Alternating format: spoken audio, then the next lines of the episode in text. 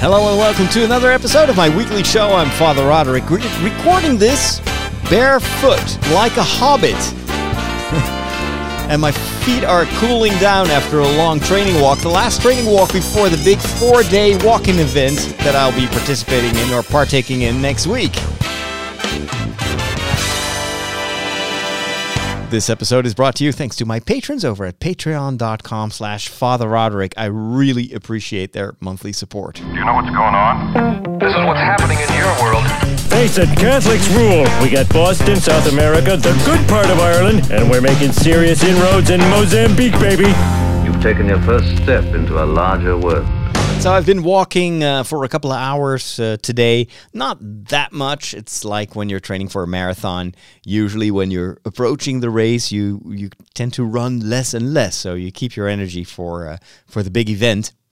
This is a slightly different. So I'm going to walk four days from Tuesday, Wednesday, Thursday, and Friday. Every day I'm walking 40 kilometers, starting at either four o'clock in the morning or five o'clock in the morning, so that we arrive around noon and uh, I'm raising money for charity.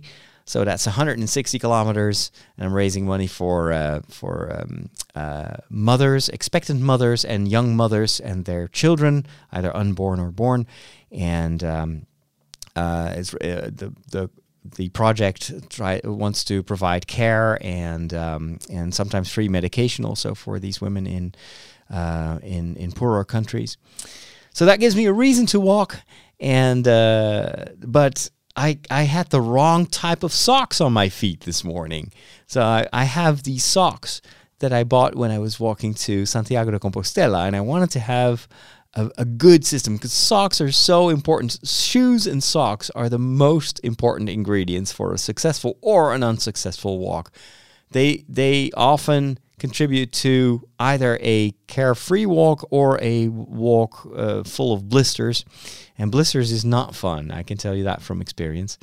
So I have um, still have these socks that I that I um, during the Camino. I had two pairs, uh, one for for uh, alternate days, and then when one pair was on my feet, the other pair was drying uh, because I washed them every evening. But for this four day event, I wanted to get two new pairs of socks. But of course, it's now three years later, so they don't didn't have exactly the same the same. Well, they had the same brand, but not the same type of socks. So I had to uh, kind of uh, test them out, and uh, I have actually every day I wear two pairs of socks. I have um, these uh, well, kind of very lightweight. Um, uh, inner socks are very thin, and these are actually meant to cool down your feet and to transmit the perspiration um, from your feet to the outer sock, which is made out of wool. Sounds kind of contrary to what you think when because I always associate wool with very warm feet, but this wool actually helps your feet to stay cool as well. Plus, they also help in getting rid of the of the moisture from your feet, which then in in in turn also prevents blisters. Um, so it took a while to test them out, and for so for today, I um, I was wearing socks in my walking boots that uh, were gifted to me on my birthday, I think two years ago, and those socks are also made for hiking but I don't like them at all. I get very, very warm feet. I think they're winter socks or something like that. They have they have the opposite effect of these professional walking socks, uh, and that is they seem to retain moisture and and heat. And so, I arrived here at the studio uh, to record this, and I was like, I gotta get out of these shoes and out of these socks. It's terrible. So my feet are now on the floor, and the floor is really cool. I feel like Bilbo Baggins cooling down my feet and I will I will put on the new socks that I just bought to when I walk home. This has been a very busy week. I talk about it at length also in my other show, my other weekly show, The Walk. So if you go to trideo.com, you'll be able to find the feed to that particular um, series of podcasts. Uh, but in a nutshell, we've been uh, doing we've we started the renovation of the studios. I'm recording this in the studio downstairs, which is the one that we uh, uh, refurbished uh, two years ago, I think. But upstairs, um, nothing was done, and everything still uh, looked pretty terrible, and it was in dire need of a of a fresh coat of paint. And uh, and also we need to create places where our editors can work. So that was a big um, event almost. We, we, we got together with uh, six people and we worked all Thursday long. We ended it with a barbecue because you have to feed your flock. Uh, and it was great, but uh, there's still a lot of work to be done.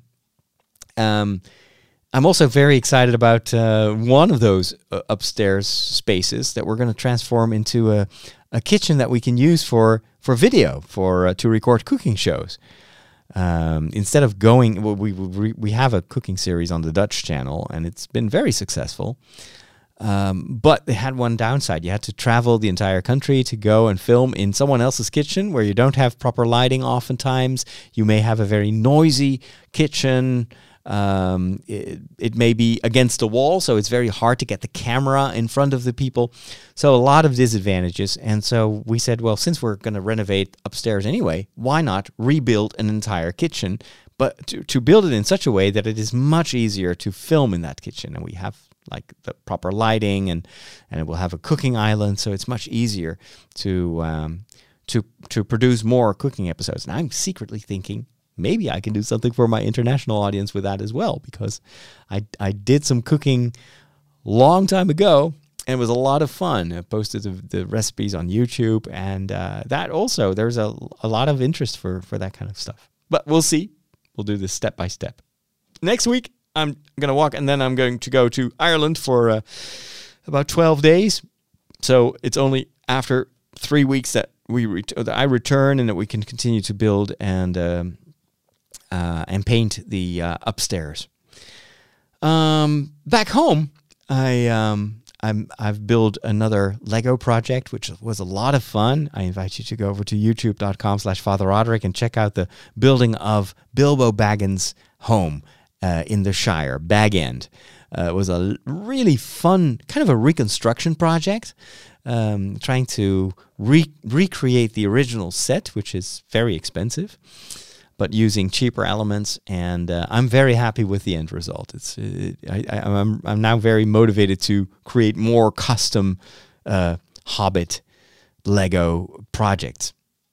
So hopefully that's gonna that's gonna be a, a nice project for when I'm back from from vacation. So, um, and then uh, I've also posted another video on YouTube, which, if you are a fan of Stranger Things, you have to check out. Uh, it's called My Stranger Things Experience, and this was something that happened to me in Utrecht last week. And uh, there was this promotional event around the third season of Stranger Things on Netflix. And uh, you enter uh, through a door, and then it, you you arrive in a laboratory. Um, and I was chosen to be the guinea pig to to be tested for telekinetic power. So basically, powers so you can move objects from a distance. And I won't I won't tell you if I have those powers. You have to look for yourself. But it was a really great. Um, basically, for me, it was Back to the Future. It was going back to my to my to the '80s, and I grew up in the '80s. So a lot of the environment that they created there, and they did a really terrific job, reminded me of my own youth. Uh, so it was a a flash from from the past. It was a lot of fun. Again, the the video. Whoops Sorry about that. The video is up on um, on YouTube, and uh, and while you're there, make sure you subscribe. And if you've never been to my YouTube channel, there are a lot of videos. Just the other day, all my Scottish videos start to re-emerge. So for some reason, the algorithm of YouTube is serving them to new viewer, So I get a lot of comments on on the videos that I filmed in Scotland. When was that? Like three or four years ago? Unbelievable. Let's talk movies and TV shows. How do you not like movies? They're predictable. Like the guy gets the girl, and that kid sees dead people, and Darth Vader is Luke's father. Not liking movies is like not liking puppies. They're fine. I just get bored and never make it to the end. You know, you need a movie education. You need a movication. Now I'm gonna give it to you. So I um, I was very tempted this past week to get a, a Lego set which was heavily discounted. I think this is also because of Amazon Prime Day approaching, and uh, some of the older sets are now getting discounted because they want to clear inventory. And that set was l- the Lego Ninjago City, which is based on um, a fictional city uh, in the Lego Ninjago movie, which was one of those animated movies in the vein of um, uh, what was it, uh, Bat- the Batman Lego movie, Lego Movie One and Two. And Ninjago is a an intellectual property of Lego itself. Of course, they they're using a lot of existing intellectual properties like Star Wars and and uh, well, the Lord of the Rings and uh, uh, superheroes, but they also want to, of course, develop their own themes. Uh, so because then it's much cheaper for them, they don't have to pay licenses. So they they made this movie based on a on an animation series uh, featuring these Lego ninjas. I had never seen any of that, so I didn't. I didn't watch the Lego Ninjago movie. I've I've, I've watched part of it last night, um, but I remember that my the youngest son of my brother talked about it and was uh, uh, a while ago and was very uh, loved it very much. Uh, had seen the entire series. Turns out this is like a six uh, season series that I'd never checked out. So I found it on Netflix and started watching the first season. And it's actually quite enjoyable. It's a it's a simple story. It reminds me a tiny little bit of Avatar, the la, the la, the Airbender series, not the movie Avatar, but the and also not the movie based on the animated series, but the animated series of Avatar, uh, which is a really brilliant series. Um, so it's about this, these these four young guys that are being trained, there's a girl also trained as ninjas by this uh, bearded um, uh, wise man, and uh, they have to face uh, like an evil guy, and it was, I think, uh, destroying the city on a daily basis. it's a lot of fun, and so the the movie. Uh, takes place part for part part of the movie in a bustling city. It looks a little bit like Japan, uh, Hong Kong. It's an Oriental city, and this set is is a, a basically a, a, th- a, three or four story high rendition of that city. It looks amazing. It was expensive. It was very expensive, two hundred and fifty euros. Um, uh, but that was with a 25% discount and it looks amazing it's so f- i love these these visual sets. If there's one thing that I've learned over the past few months building these projects is that I prefer to, to build little cities or houses or um, things with minifigures in it. I enjoy that much more than than spaceships or vehicles. So the technical builds are not really my thing. Um, because it's just not much. It's a lot of the same. So I, I loved building Bilbo Baggins' homestead because you're building a place where stories take place. So, um, while I was deliberating on whether to buy that big Ninjago city set or not, I was watching the, that first season of Lego Ninjago, and um, it's it's not really done as well as the as the Lego movies, the cinematic movies because those are are made to look. It's all CGI, of course, but they, they, they, it looks as if it's filmed with real Lego, whereas these are more animated series uh, CGI, uh, much cheaper um, visually, and well, they're they're fine. They look a little bit like the cutscenes in the Lego video games. So it's it's okay. Uh, it's entertaining, and I'm starting to really enjoy the Ninjago world, the the stories that they tell, and and uh, I'd seen a lot of those sets, and it never really spoke to me. Now that you get to know the characters and kind of the overall mythology is a big word, but let's say the background story. Uh, I'm starting to to enjoy what they what Lego did there because it's a very unique world with all, all these Oriental elements, but there's it's also very trendy. There's also a lot of technology, so it's it's, it's very much like I the way I imagine uh, Tokyo or something like that. Um, and in addition to that, I also watched a movie that was on my to watch list, but I just couldn't find the time to watch it for some reason, and it is the um, Detective Pikachu movie.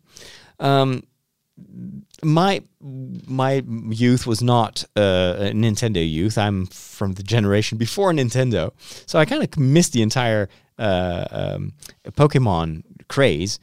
Um, but got bitten a little bit by it because of the Niantic game that came out two years ago. So I, I walked around for months trying to catch Pikachu's and and and other um, little creatures from the world of Pokemons, or uh, actually they're called Pokemons. And this movie um, is, I think, the first real attempt to do uh, like a live action in combination with CGI, uh, a movie based on the world of Pokemon. And I'd see the trailer and it looked fun. And I recognized a, a number of those Pokemon monsters because I'd been catching them in the game. So I finally sat down, watched the movie, and came away quite disappointed. Um, it is. It has not. doesn't have much to do with catching Pokemons, which is kind of the the the, the main story. Is you have these kids walking around. They want to become Pokemon trainers, so they walk around, catch these Pokemons, train them, and fight other Pokemons and basically any every game is based on that premise. In this movie, none of that. It tells the story of a, a, a young boy who hears that his father has died, uh, or he's a teenager. Travels to the city where his father was working as a detective, meets Pikachu, this this yellow uh, uh, creature, one of the most famous Pokemons, and to everyone's surprise, he's able to understand Pikachu, and Pikachu talks to him with the voice of Reynolds, who plays uh, Deadpool.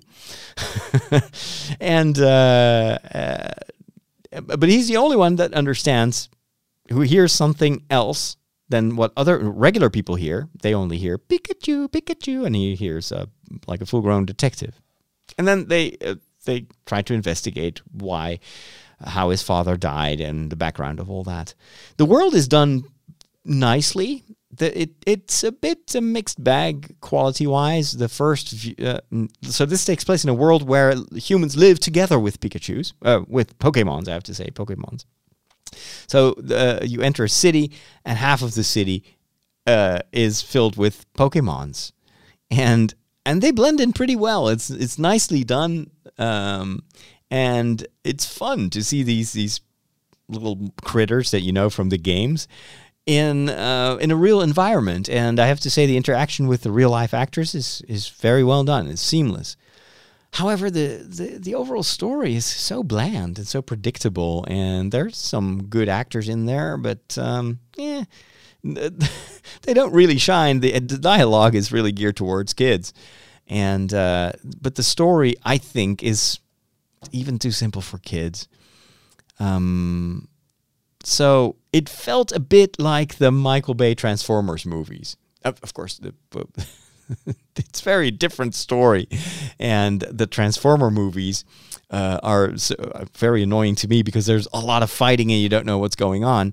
But they also had that shallowness. Like the plot is always very, very shallow, and and, and the characters are one dimensional, and basically nothing really surprising happens. Well, that, that that's how this movie felt. It's, it's very well executed CGI wise, although later on um, there th- th- some of those those scenes are not that good, and you really can tell that it, that, that this is they they were in a rush or they didn't spend as much money or, as on the earlier part of the movie. Um, but the story is just not very engaging and not very interesting. So yeah, I would not recommend it. It was uh, it's okay. Perhaps if you're a big Pokemon fan or your kids are, then maybe this may, this is worth your time. But uh, as a regular moviegoer, I was uh, I was bored. Visit the peculiar bunch. Catholics rock!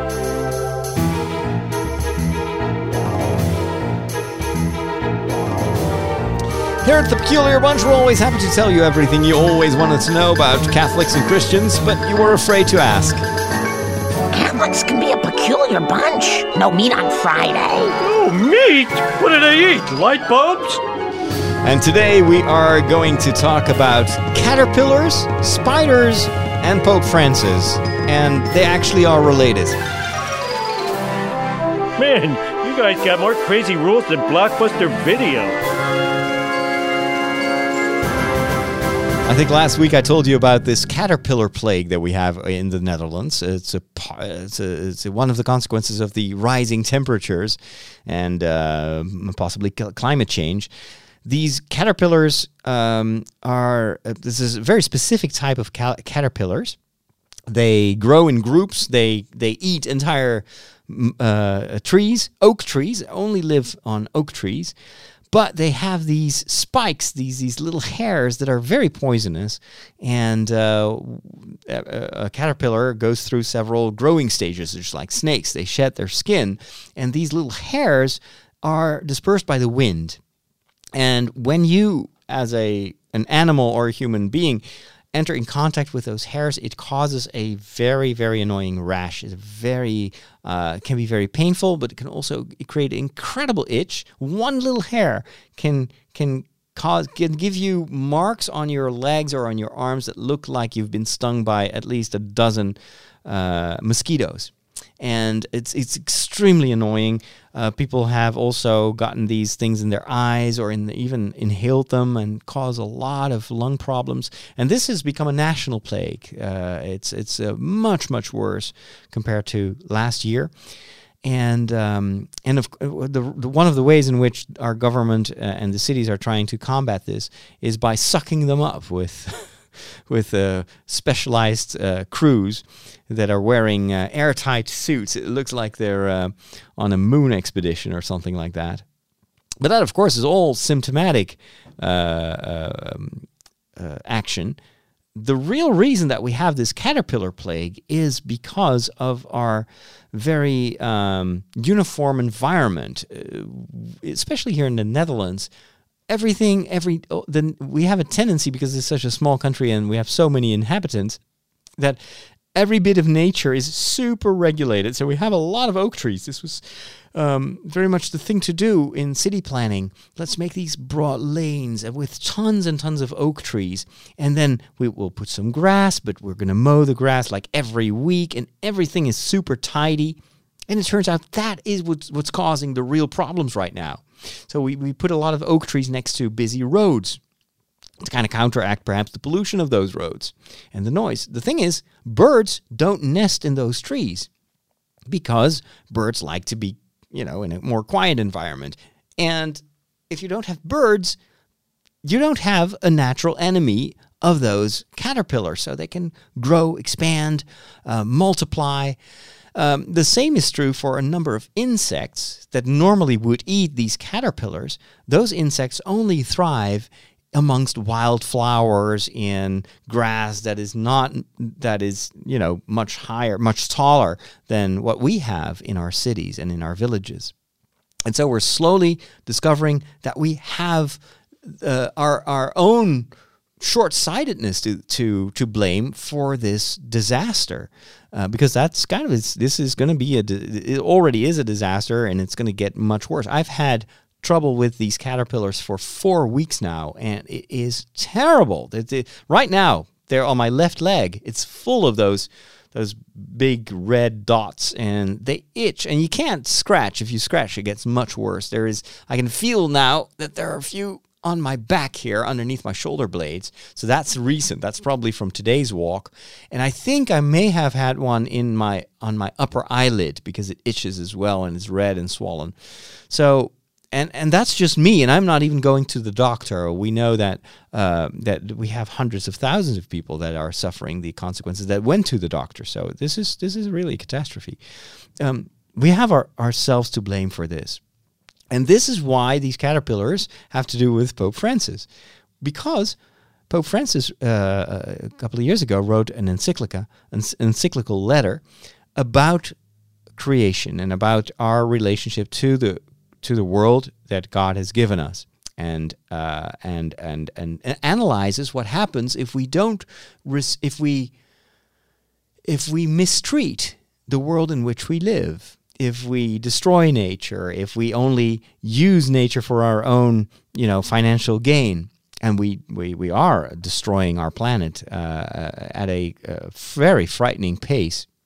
And it has tremendous consequences because it reminds Pope Francis us we are all connected.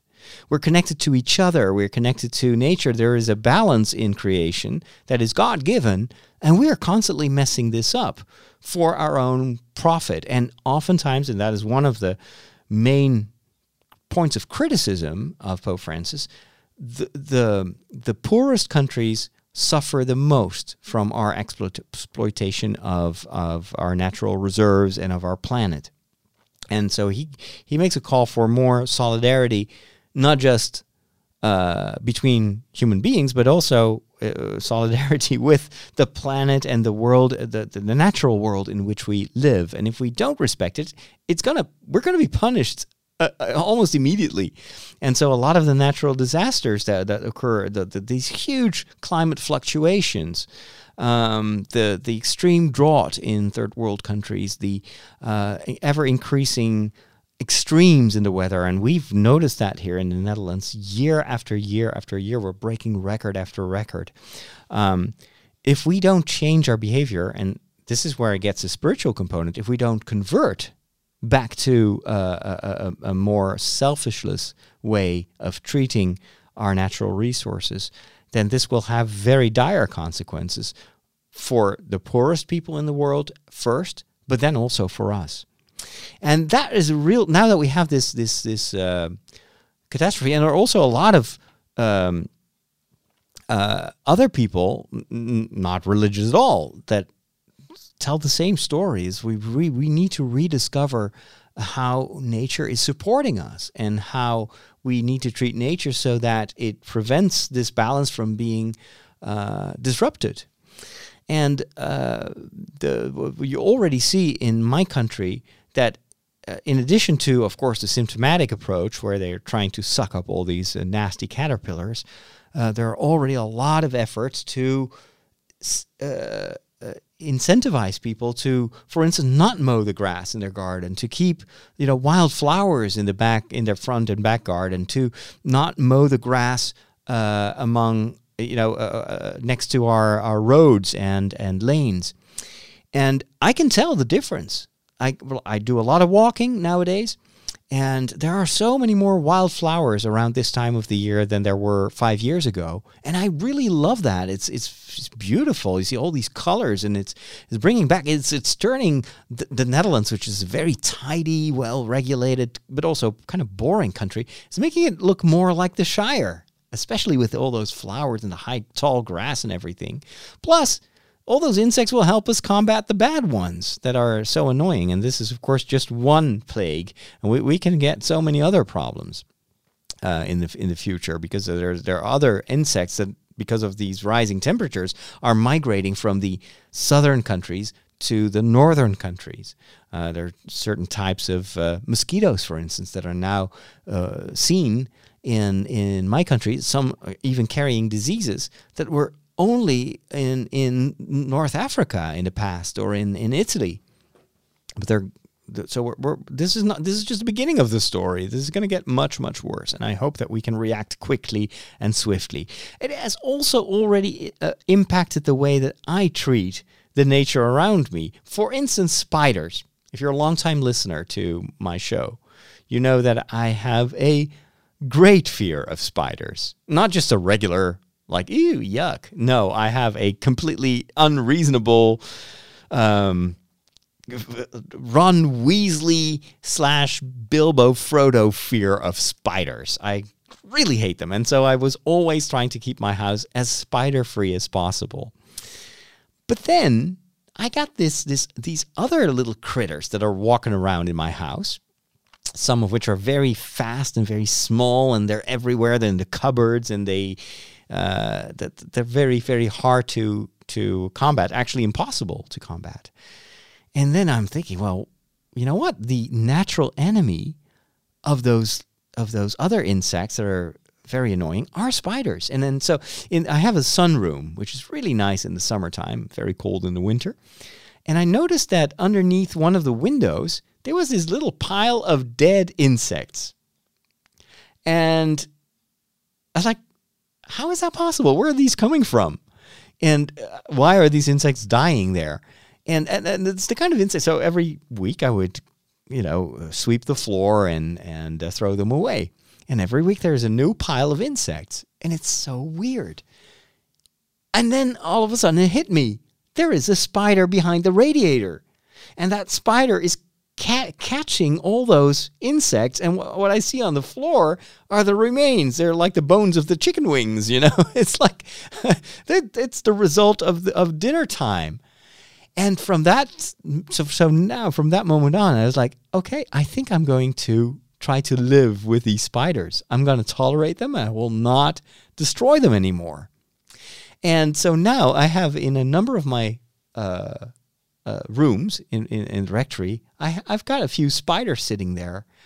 Not the very big ones. I still think I um, uh, I don't like the Shelob type spiders. I may have to do something against those. But the smaller ones, I'll just leave them there because during the night they're doing their job. They're keeping my home free of other insects, and that's just my reconciliation. I never thought I'd see the day that I would be happy to have spiders in my house because they're helping me and they are establishing a certain balance in my house and I think that a lot of the problems that I had with other insects in my home previously was because of my fear of spiders and because I didn't want any spiders in my home. So I've learned something.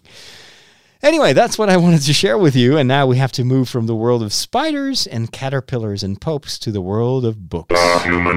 That's not the right trailer, uh, the, the right jingle. That is a video game jingle. How is that possible? Oh, I remember. I've been uh, switching those because I didn't have a book re- uh, review last week. So I took this jingle from the games to replace the other one. I'm trying to quickly find the other jingle, the book jingle, because I'm a perfectionist. And I've got this big collection of jingles. And one of the advantages, I can just uh, drag and drop these jingles on the player of the Rodecaster, and then it will upload it to the to the to the machine. And I can now press the same same exactly exact same button, and hopefully it will give me the book jingle. Yes, it works. When did you become an expert in thermonuclear astrophysics? Last night. The packet. The extraction theory papers. Am I the only one who did the reading? Reading, reading, reading. I love reading. I've been trying to find more time to read, and now I have made a discovery that is changing my reading habits again. I've discovered a service called Storytel. It's originally from Sweden, like Swedish meatballs and IKEA.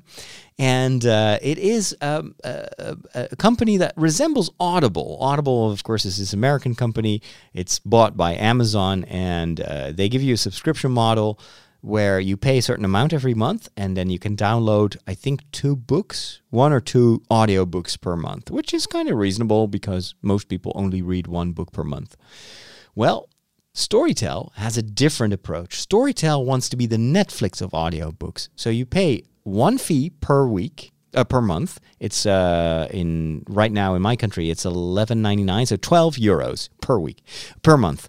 That is that's a lot of money but what you get in return is that you can listen to any audiobook from a collection of thousands, tens of thousands of audiobooks, not just in Dutch, like I initially presumed, but also in English. Most of, like 90% of their catalog is in English.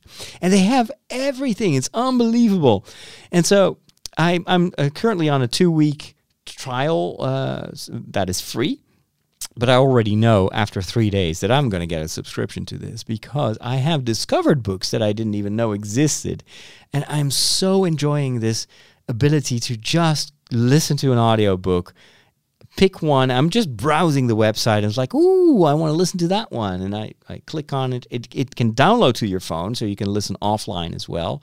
It's not just stre- streaming. And of course, it's subscription based. It's different from Audible. With Audible, you get that book and you, you can keep it for the rest of your life.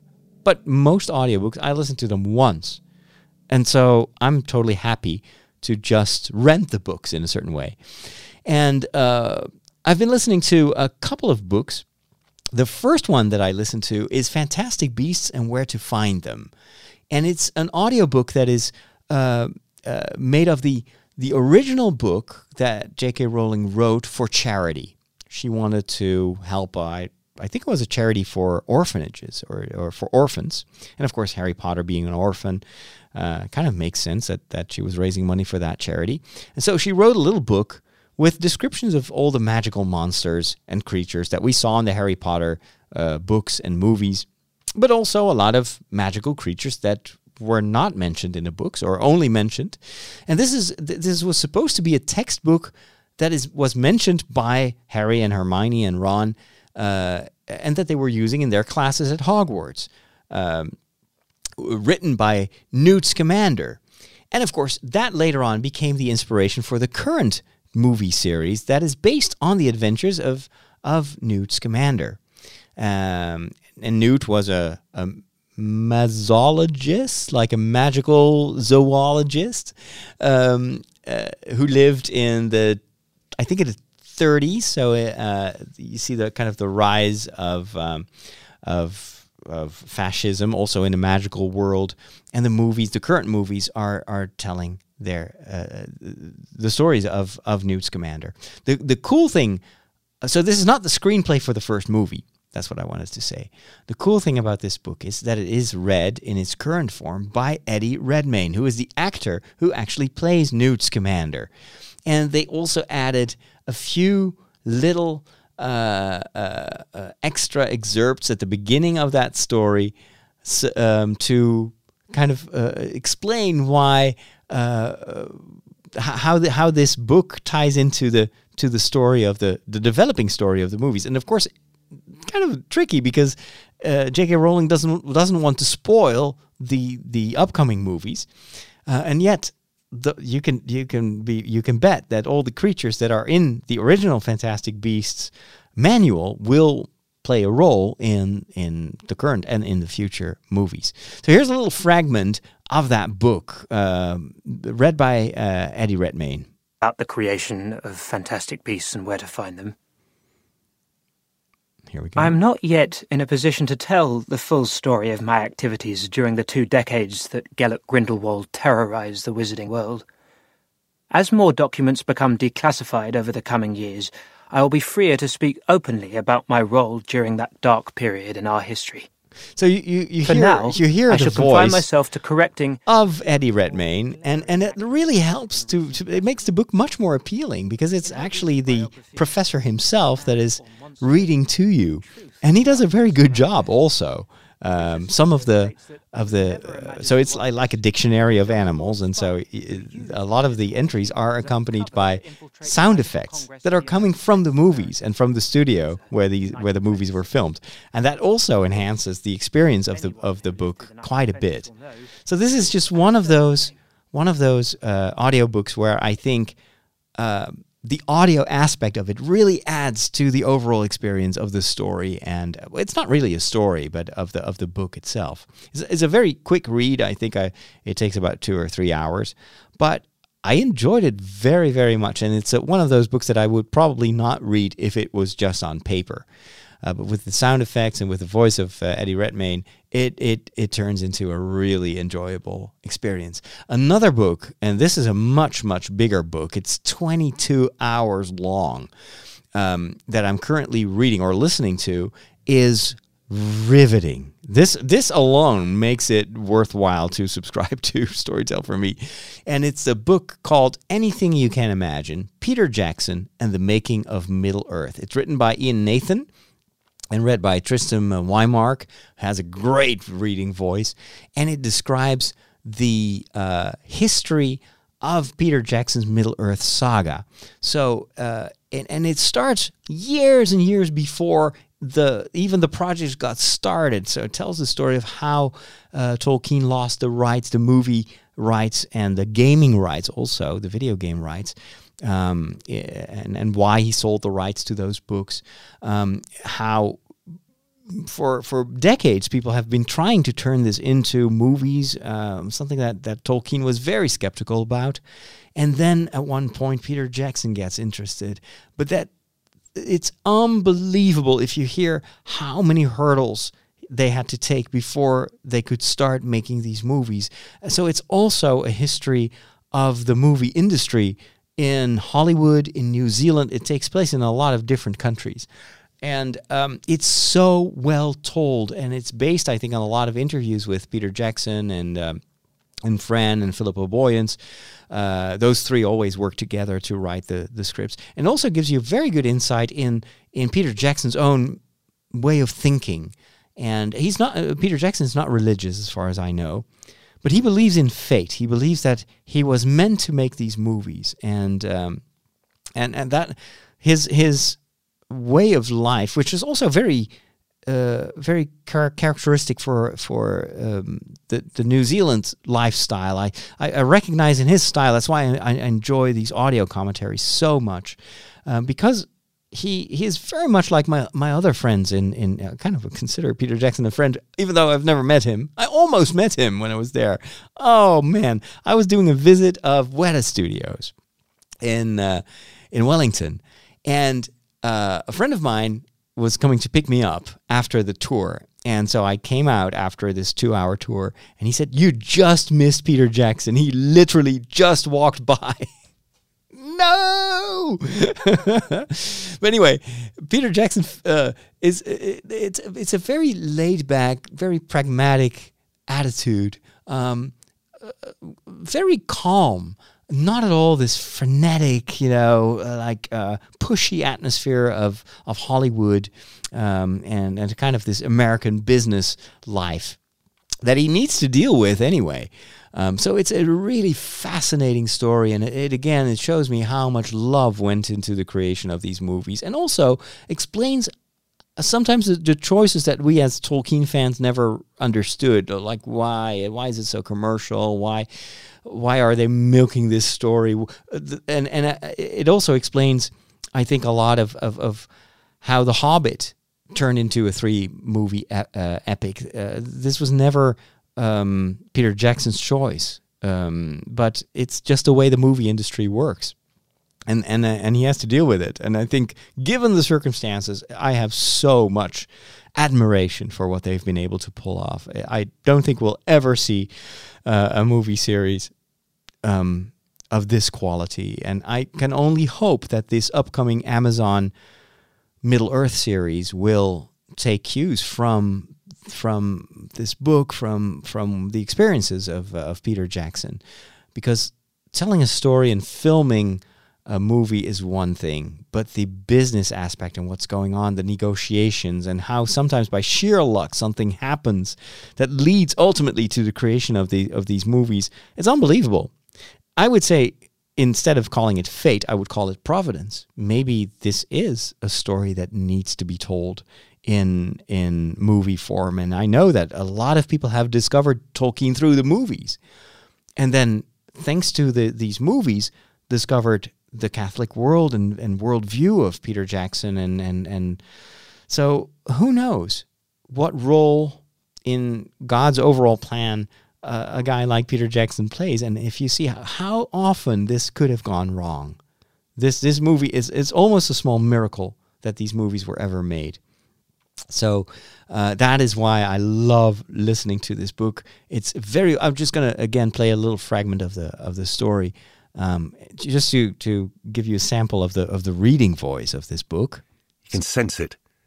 It was absolutely extraordinary. You don't know.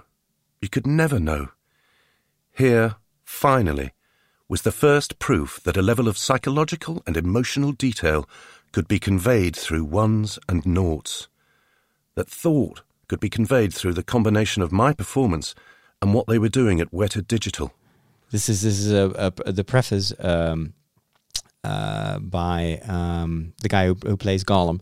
Uh, name escaped me here for a second, but anyway, the, the, this is the type of voice that I can listen to for hours and hours and hours. Peter Jackson and the Making of Middle Earth, Anything You Can Imagine by Ian Nathan. Highly recommended. We are on the cutting edge of technology. Wow. Well, what does that mean? Let's plug it in. It's going to say, hey, I see you plugged in a new device.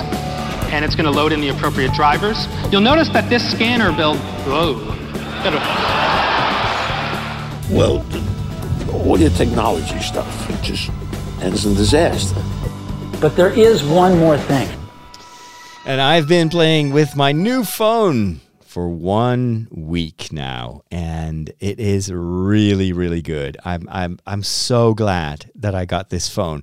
I'm talking about the uh, Asus ZenFone 6, a phone unfortunately unavailable in the Netherlands because of a lawsuit by Philips for a patent, um, but easily uh, obtainable through Amazon in Germany. So this was sent to me uh, about a week ago And what makes this this camera so special is that it has two lenses, a wide angle lens and a very high quality regular lens that actually flips up and can also be used as a front facing camera.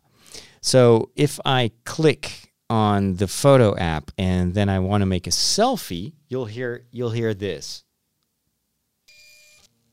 That that's the camera uh, flipping uh, flipping up and pointing forward. This has tremendous uh, advantages, of course. It, uh, it, it, for instance, it gives me a wide angle front facing camera, which is fantastic for selfies. It's always been my biggest problem with the old iPhone that I had is that the selfie camera is such low quality and is not wide angle. So it's always very hard to fit everyone into the picture. With this wide angle, no problem whatsoever. Also amazing for vlogging, having being able to use a wide angle camera when you're walking, uh, filming yourself uh, it gives so much more background and and makes gives space and, and air to breathe to your videos. The other camera is just good. The the wide angle is is not the same quality as the other camera, but it's good enough. And it's got HDR and a lot of tricks um, and uh, the the only thing that makes me a little bit queasy is is this mechanical aspect of it. So the camera flips up, and I'm thinking, oh, provided I don't drop this on the floor. Uh, apparently, it has a some kind of a safety mechanism when it f- detects that it's falling down, it will quickly close the camera so it can't break off.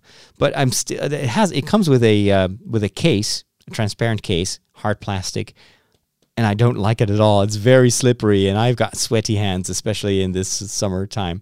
So I definitely need to get myself another case that has more grip. It's kind of the problem with a lot of phones nowadays that they're so, I mean, they look beautiful on photos because they're so smooth and they have a glass back, uh, but it's not the best for, you know, holding it.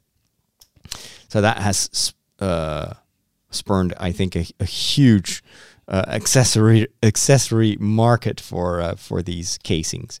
Another thing that I really enjoy about this camera uh, about this phone is the screen because it, there is no camera on the front at all because it flips up. Uh, this phone is completely bezel-less. Um, it has no no- nothing. It's just one big screen, and I I love that. Uh, it's it's a very nice. It's an LED uh, screen, so it's not um, OLED.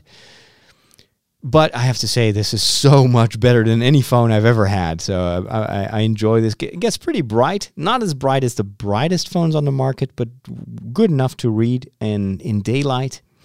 Uh, it's super fast. This one has the latest processor, so it's buttery smooth, scrolling, installing apps, even launching apps very, very fast. And uh, and it, it has almost stock Android on it. It's one of the downsides of a, a non iOS world is that every phone manufacturer can take Android and modify it. And so a lot of phones have bloatware and uh, they only issue um, updates very irregularly. Some phones, after two years, you don't get any updates whatsoever. Um, so this uh, a- a- Asus has uh, made sure that their um, uh, the the operating system is almost uh, like stock Android, and they are pledging to do very regular updates. They've even given the phone to a lot of uh, indie developers um, to to kind of improve on the on the uh, operating system. So that is probably gonna play a role in the longevity of this phone because if if you have indie developers, they can they can update the operating system long after the uh, the company itself has stopped doing that. Something again that you can't do in the world of iOS, like I have with the phone and with the iPad. Um, they're end of life. Uh, Apple is no longer to bring me the newer updates. The OS, what is it, 13, won't be able to uh, to play on my old equipment. The um, the last thing that I really love about this phone is the uh, the battery. This has a 4000 mega ampere, I think, uh, battery. It lasts almost two days. Uh, I've been using this thing nonstop for uh, the entire day, and it's now only at 78%. I can tell you, even my iPad would be empty by now.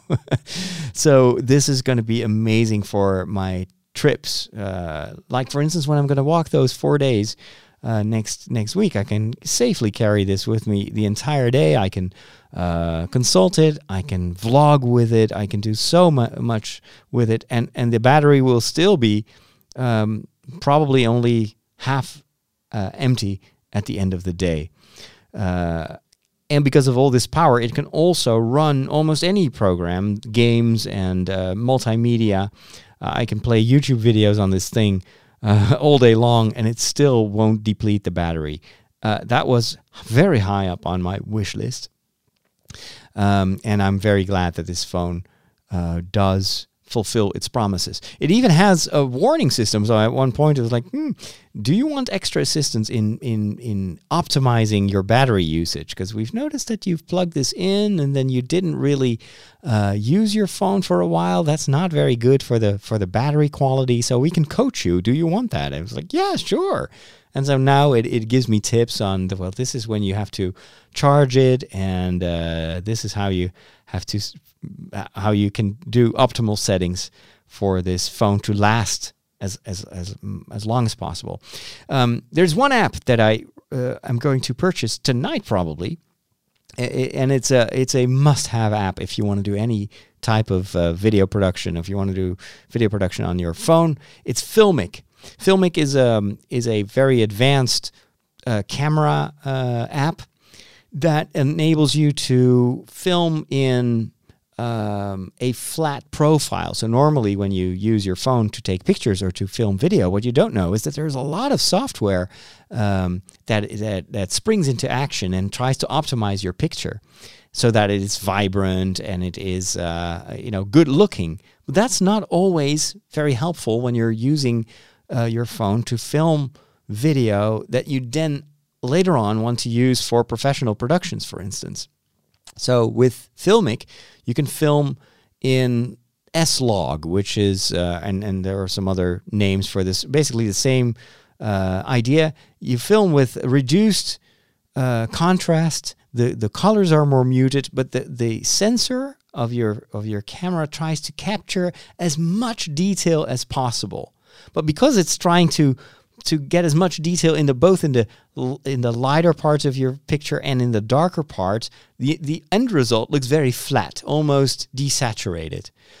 But all the information is there, and then you can then import that video footage into your editing program, whether it's Avid or Premiere or Final Cut, and then you can use color grading to to uh, improve the the picture the the difference with the software that Apple and Android normally uh, applies to your pictures is that you are in control, and uh, you can you can do whatever you want with that picture because as long as the information is there, you can you can you can modify it. Um, but if the highlights are completely crushed or the blacks are crushed because of that that optimization software uh, by Apple or, or Android, then there's no way you can correct that later on. Plus, the phones, normally a phone will record in 30 frames per second or 29.8 frames per second, something like that.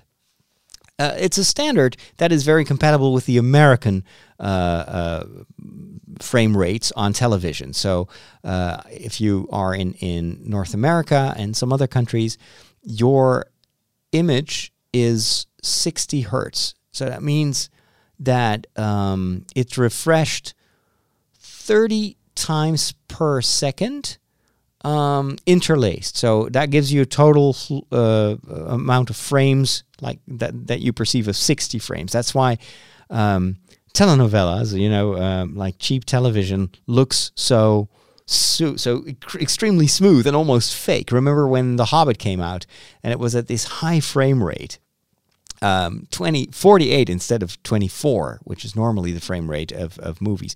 And, and a lot of people were complaining like it doesn't look cinematic at all. But actually, what you're seeing is a much better picture than the original uh, cinematic norm, which was there to preserve um, cellu- celluloid to, to to to to preserve film stock, and 24 frames per second is what you. It's kind of the minimum you need to get a more or less fluid movement. But then, of course, these these um, on, in, in America, uh, 30 frames or 60 frames that is very compatible with phones that are also that's why phones are recording in 30 frames. The problem is here in Europe and in many other parts of the world, the the norm is not 60 hertz, it's 50. And so our television is 25 frames per second. So every movie that is filmed in 24 frames per second is played here on television in 25 frames per second. That is why uh, the the audio, for instance, is slightly higher pitched. It's imperceptible, but I noticed this when I was filming my reaction videos to Star Wars trailers. And the Star Wars trailer on YouTube is usually posted in 24 frames per second. I was recording my reaction in 25 frames per second. And then I tried to insert um, the trailer in a little insert in, in, in my reaction video. And it didn't work because there were frames missing. And so the, the, uh, the, the thing in the beginning, the first few seconds are in sync. And then it gets more and more out of sync. So you see me react to, to something that has already been in the trailer and then I seem to react like three seconds later. And it's because of this frame rate difference. So for, for me, that is a, that poses a big problem. It means I can't use a regular phone, like for instance my iPhone. I can't use that footage for television because then I have to down convert it from 30 frames to 25 frames per second, and that or yeah, and that creates a lot of uh, of, of, problems because then you have to fit 30 frames into 25 frames. So then the, your editing program will use frame blending, which is basically using two frames and squeeze them into one frame. And you get a lot of blurriness and it, it looks terrible. And even movement doesn't look smooth at all. Now, Filmic, the Filmic app, uh, doesn't work on all phones because it needs to the phone, the operating system, the ROMs, the whatever needs to be open to Filmic's um, control. But Filmic will allow me to film in 30 frames per second, in 25 frames per second, in 100 frames per second. So it has variable frame rate, which is absolutely vital. So if I'm going to film during that uh, four day walk for my TV show, I'll make sure that I'll film that with Filmic in 25 frames per second so that it is no problem for me to convert that. Uh, I've learned my lesson from my Camino that I filmed in 30 frames per second on the on the iPhone, and then I could not convert it to 25 frames. We've we've we spent days trying to down convert that, and it still looks terrible compared to the original. Now, this is all a temporary problem, of course, because these frame rates are redundant now that we live in a time of online video. And uh, when, if you watch Netflix, uh, without you knowing, it's actually constantly changing frame rates. You have stuff that is filmed 50 frames per second, 24 frames per second, 30 frames per second, 100 frames per second.